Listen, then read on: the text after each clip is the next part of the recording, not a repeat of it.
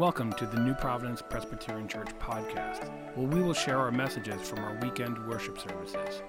We hope these messages will inspire you and challenge you in your walk with Jesus. One lesson I've learned in my short time of life here on earth is that home ownership comes with both a set of blessings and a set of challenges. Um, different homes I've been fortunate to own over the years have had all kinds of opportunities for good things and then some major challenges as well. Our last home in Virginia, I remember when Laurie and I were looking at this house and looking to buy it, um, everything seemed like it was in good shape. And of course, we came to the inspection, and I remember that day walking around the house, and as the inspector pointed out different parts of the house, thing, things seemed to be in good shape. Um, we, the, one of the last parts of the inspection, though, was to go into the crawl space. Now, this house in Virginia, to get to the crawl space, you had to go under the deck, army crawl through this little hole into this little area underneath, and it was pitch dark. The inspector went in first. I followed in faith, right, and went in, and with the lights showing, he, we looked around, and I remember these words. He said, It's, it's a little damp. And as he looked at as he looked at the insulation in some other areas, he said, It's good, but not great. I was like, Good, but not great. What do I do with that? Right? And so we we waited, uh, we waited, we remember finishing up the inspection. I came back to him and said, Well, what does that really mean? And he's like, he's like, it's in pretty good shape, but if over time, keep an eye on it.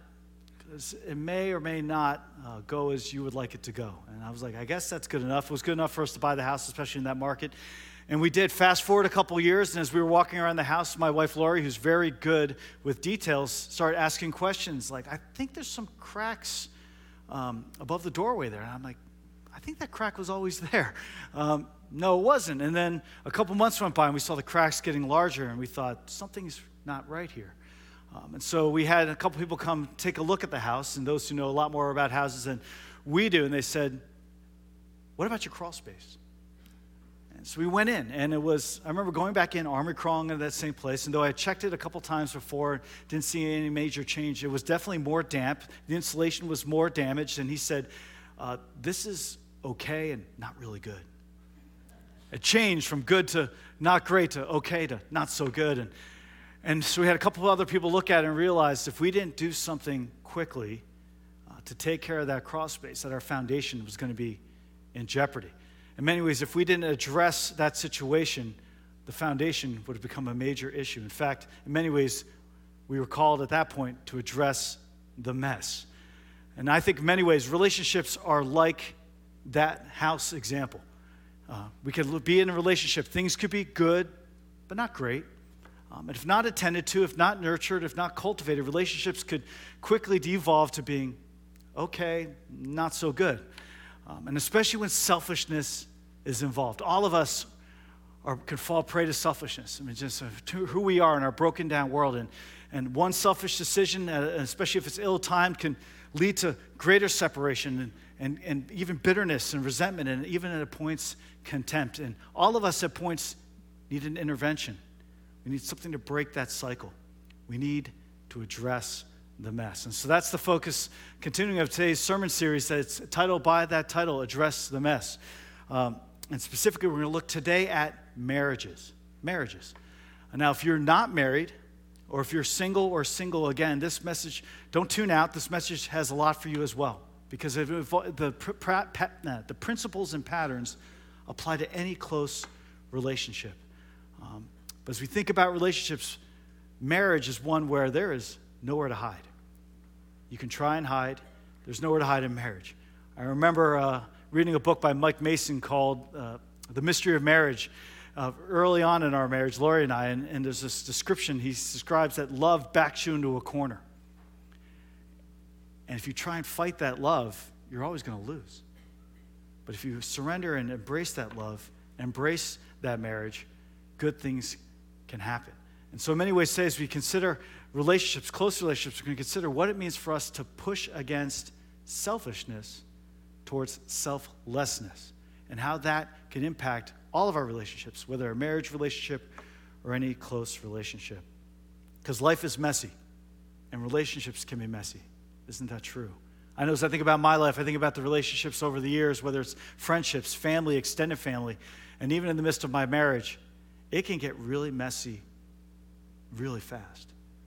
Unless I let God address the mess and, and trust His word and His ways, um, things can spiral quickly out of control. I'll never forget my first year of marriage. I remember thinking, this is going to be great. And then within the first couple weeks, realizing, wow, this is hard. Uh, Laurie's a truth teller. And uh, I remember early on in our marriage, her pointing out where I was selfish. I didn't think I was selfish. I thought I was a selfless person. I'm a good Christian. I love Jesus. Wow, the dishes aren't done. Wow, I'm tired. I don't want to do certain things. Or I want to do things my way. And quickly we learned in our relationship, um, I learned how selfish I was and how much I needed help. I needed God's help. I needed Him to address the mess. And little did I realize that, though, there was wonderful verses read at our wedding. Um, and those same verses are inscribed, the Philippians 2 1 through 5, inside of my wedding ring. How much I would need those verses and I would need God's grace in the midst of the mess of that relationship when I was exposed for how selfish I really was. And those are the verses we're going to consider today. And so, whether in a marriage relationship or any close relationship, we're going to consider God's word that He has good news for us, for any and all of us who struggle with selfishness in relationships. Maybe I'm the only one. If I'm the only one, then just listen to my testimony. And you can go home and live your perfect lives. But for the rest of us, we probably need some help with this. And I'm guessing if you're maybe feeling the temperature rise in the room a little bit as you look to the left and to the right, you're realizing we all struggle with selfishness. And we need God to address that mess in our lives. And so, as you hear this message, my counsel to you is to hear it for yourself first. Right? Before you start looking left, looking to the right, pointing, being like, you should really listen to Jeff, listen to this message. Think about yourself, what God is encouraging you and challenging you through His Word and through this message. Because we're called to address the mess. Um, say those words with me address the mess. Say it one more time address the mess. And again, I know I have to start with myself before looking outward, um, and I invite you to do the same. So to do this again, we're going to turn to the New Testament, New Testament letter of Philippians, one of the many letters written by the Apostle Paul to encourage these communities of new Christians in the first century. And he wrote this to those Christians in the first ancient city of Philippi. And here he's calling them to unity. Right? They were struggling with unity. And in the midst of this, he calls them to unity rooted in Christ. And so, as we look at this, yes, these words are meant for that church community in the first century, but by extension, they apply to us, yes, as a church family, but also to every relationship in which we find ourselves. And so, whether it's marriage or any close relationship, the patterns and principles will apply. So, we're going to look at Philippians 2 1 through 5. I'm going to read it all the way through. Then, we're going to go verse by verse and really pull it apart and look at what God has to say about relationships, especially when there's struggles there's distance, selfishness, and how can God address the mess and bring that back together? So, Philippians chapter 2, verses 1 through 5, hear this from God's word. Therefore, if you have any encouragement from being united with Christ, if any comfort from his love, if any common sharing in the Spirit, if any tenderness and compassion, then make my joy complete by being like minded, having the same love, being one in spirit and of one mind. Do nothing, do nothing out of selfish ambition or vain conceit. Rather, in humility, value others above yourselves, not looking to your own interests, but each of you to the interests of the others.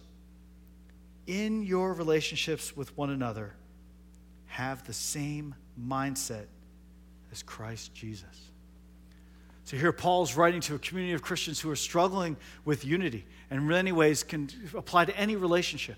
And he begins by reminding them of what they have in Christ, assuming that they're followers of Jesus, assuming that they've put their faith and hope and trust in Jesus as their Savior, that he's reminding them that they have these benefits and these and the impacts from God. And he does that in this first verse.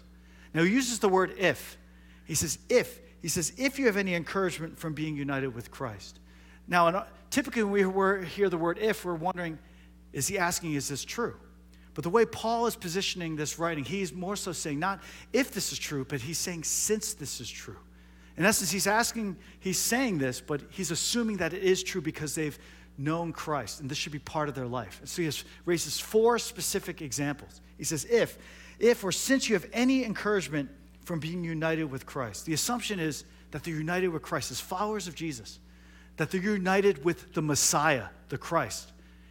And he's like, because of that, you should have encouragement. You should have courage literally put into you, encouragement from knowing that you're not alone in this world, that you're, you are united with the promised Messiah. He says, if you have encouragement from being united with Christ. Second, he says, if you have any comfort from his love.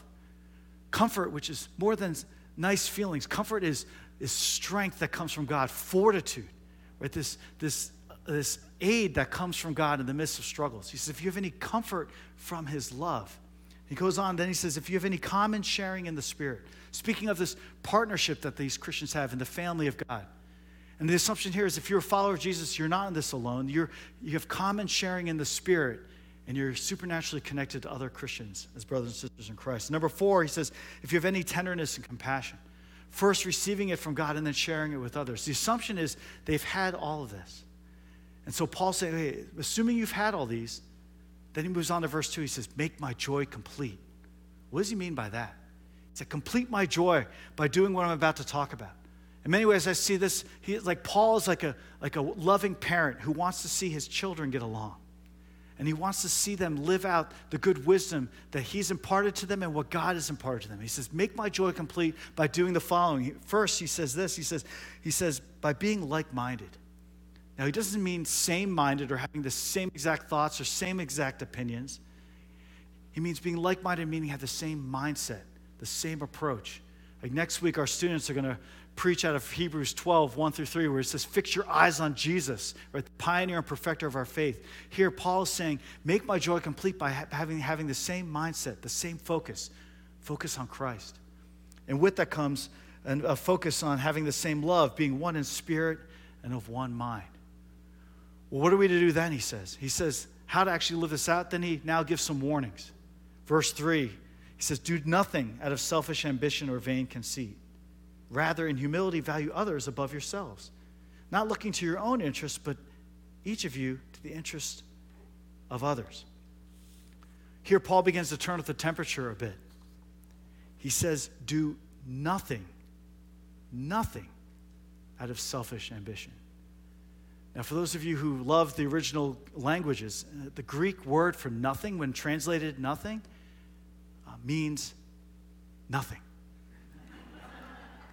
You don't need to be a Greek scholar to know the depths of what this means. He says, do nothing, meaning cut it out of your life. Do everything you can with God's help and provision to rid this of your life. He says, do nothing, absolutely try and do nothing out of selfish ambition. There's a lot of ample grace here. All of us are going to have selfish ambition. But he's like, make it your goal with God's help to do nothing out of selfish ambition, meaning where it serves you and you only. He, God's not against ambition. God wants us to have ambition, especially for His glory and His name and His purposes in the world. But here He says, do have nothing, do nothing out of selfish ambition.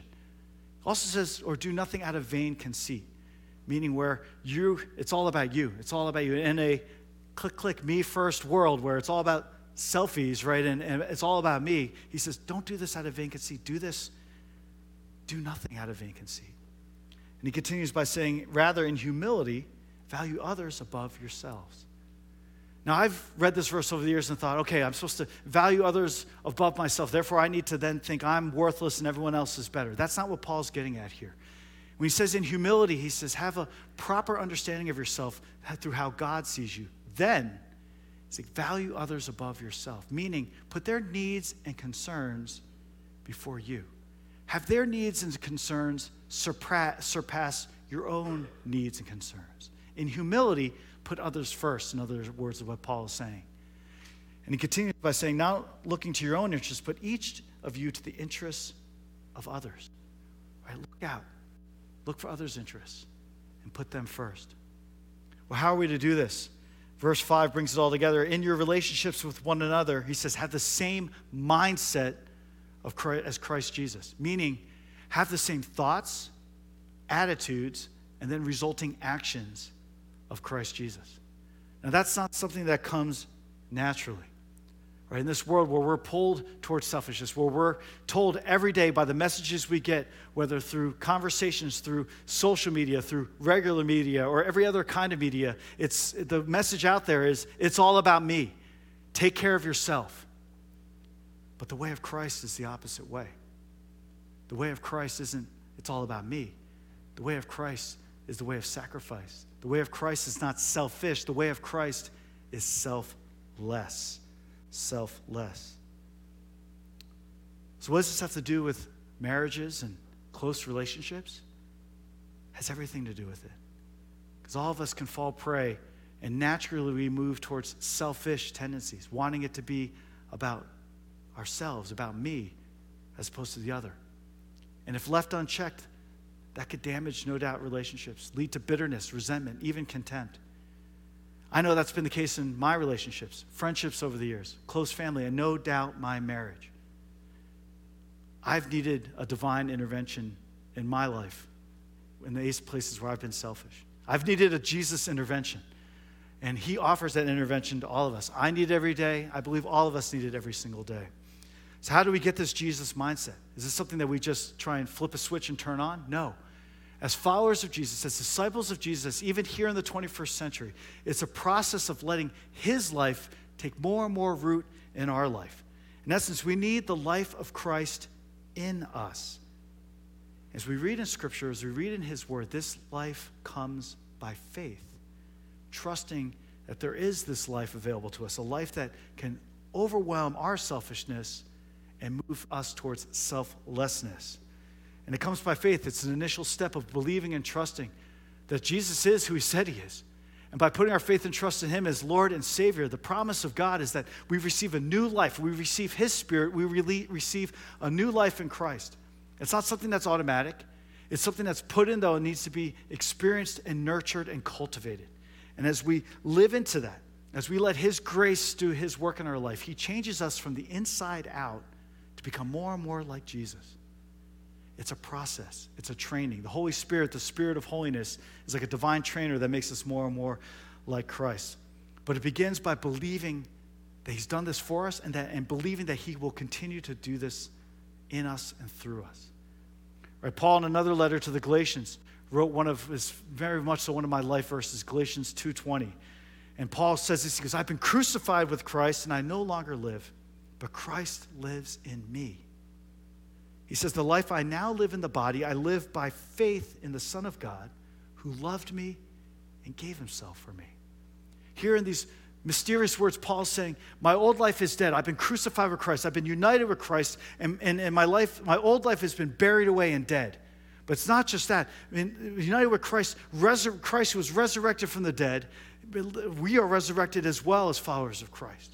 And because that, there's a new life that's available to us, a new life that's a supernatural life that needs to be embraced and practiced and lived out. And we could experience that life as in faith and trust, ask God to let that life become more and more present in us and through us. We see that here that this amazing truth, this description of Jesus is the one who gave himself for us and he loved us. So, how do we live this out? Uh, if we look at verses 1 through 5 again, and we see the life of Christ in, Philippians 2 1 through 5, we begin by starting by, by living this by faith and say, God, I believe and trust that you did this for me and that this new life in Christ is available for me. And then, day by day, in faith as well, in faith and trust, relying on His grace, saying, God, continue to change me from the inside out. Make me more and more into a selfless person and less and less of a selfish person. And then we seek to put this into practice. Because Jesus is the only one who lived this out perfectly. He's the only one who, who can say that he did nothing, absolutely nothing out of selfish ambition or vain conceit. He did absolutely nothing um, that looked only to his own interests. In humility, he truly did value others above himself. He put their needs and concerns first, and he laid down his life in that capacity. And so, as we think about our lives, we think about our relationships, whether it's in marriages or close relationships, our role is to ask God to help us counteract those selfish tendencies, to interrupt that, to intervene, and day by day, moment by moment, to give us an opportunity to practice what it means to be more like Jesus, the selfless, sacrificial one, as opposed to where we go naturally, which is our selfish tendencies. So, what do we do? I'm going to give you one thing to remember, one thing to do, and some questions to reflect on. One thing to remember is this God offers help with our marriage and close relationships as we engage in selfless actions fueled by the life of Christ with one another. And the key phrase in that one thing to remember is fueled by the life of Christ. I wish someone had told me this years ago. When I was a young Christian, I heard, okay, if you believe in the Lord Jesus Christ, you are saved. You are saved from a broken relationship with God. In essence, it was like a ticket to heaven. Woo! That's great. Praise God. I just woke you up if you were asleep. Right? That was great. But very, no one told me until I started digging deeper into Scripture and reading books that the life of Christ is one to be, that is, is a transformative process as well over time. And that this new life is put into each and every single one of us as a follower of Jesus. And in many ways, so many ways, I was trying to make it happen on my own strength. But the, the, if you read deeper and deeper into Scripture, you see it's by the grace of God that He changes us over time to be more like Jesus if we open up our hands to receive His grace in that. So we have to believe and trust that He can and will do that. And then it's a matter of practice over time, being trained up in the way of Jesus. And that's why we have the church. We're here to cheer each other on, encourage each other, and hear messages like this to remind us that there's so much more to life than just what we go through day to day. So that's one thing to remember. What, what do we do out of this? The one thing to do is to ask God for an opportunity to live out Philippians 2 1 through 5, either in your marriage or close relationships, each day this week. Be careful what you pray for. Ask God for an opportunity to live this out. And then keep your eyes open. Keep your eyes open for the opportunity. God's going to give you them. And then ask God for strength to do it when it arises. And then in faith and in trust, with His help, take that step. And then repeat. Right, start with one. It may come in the next 10 minutes as you leave the service and go out to the parking lot. One moment when you feel like that pull towards selfishness, where it's all about me, my desires, where it's a feeling of almost, I don't care or want to care what you think. Say, no, God, interrupt that. Help me to keep someone else in mind. What are their interests? What are their concerns? How can I meet their needs? And see what God does. Ask Him for help. It's not going to come naturally, but do it once, and then repeat it. And look for the this every single day this week and see what God does. Let me tell you, it's uh, be very careful what you pray for, or be careful for me as a pastor what you're going to preach. Because I'm looking at this passage all week and I'm like, this is great. Philippians 2, 1 through 5. It's written on uh, the Philippians 1, 2, 1 through 5 is written inside my wedding ring. And I'm like, I love this passage. It's been such an encouragement. I'll tell you, there was more pulls to selfishness with Laurie this week than I could ever imagine. I mean, it was embarrassing. I mean, at one point, I'm like, I'm, I, was, I mean, I'm, I'm tired. I don't want to do this. I don't want to do what you want me to do. I want to do my own thing. And I'm sitting there, all of a sudden, it wasn't a bird, but it was like a little bird came flying in on my shoulder and said, You know, you're preaching on Philippians 2 1 through 5 this week. I'm like, Okay. God, give, God, give me help. God, give me strength. Help me do the right thing and take care of her before I take care of myself. It's not an easy thing.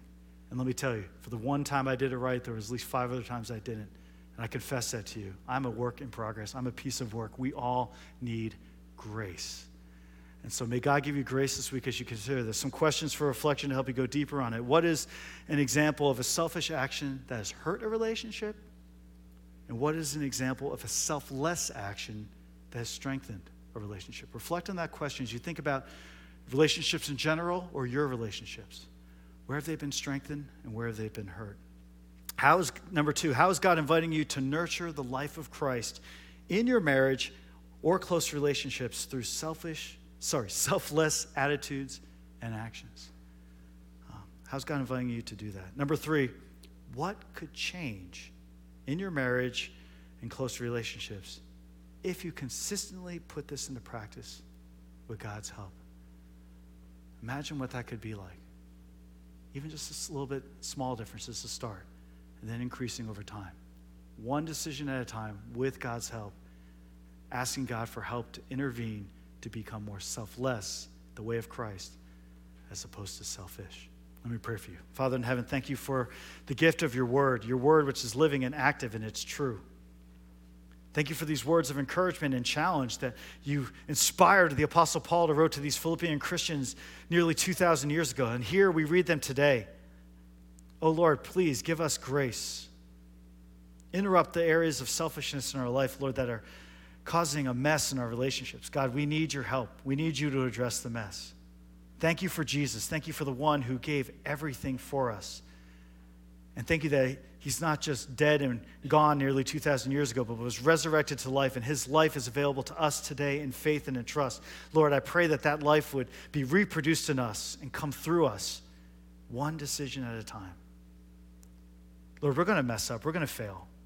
But thank you, Lord, that though a righteous person falls seven times, we read in Proverbs, that person rises again. Lord, raise us up, help us to take steps forward in this, and may we become more of a loving, people in the process, both in our marriages, our close relationships, and even as a church family.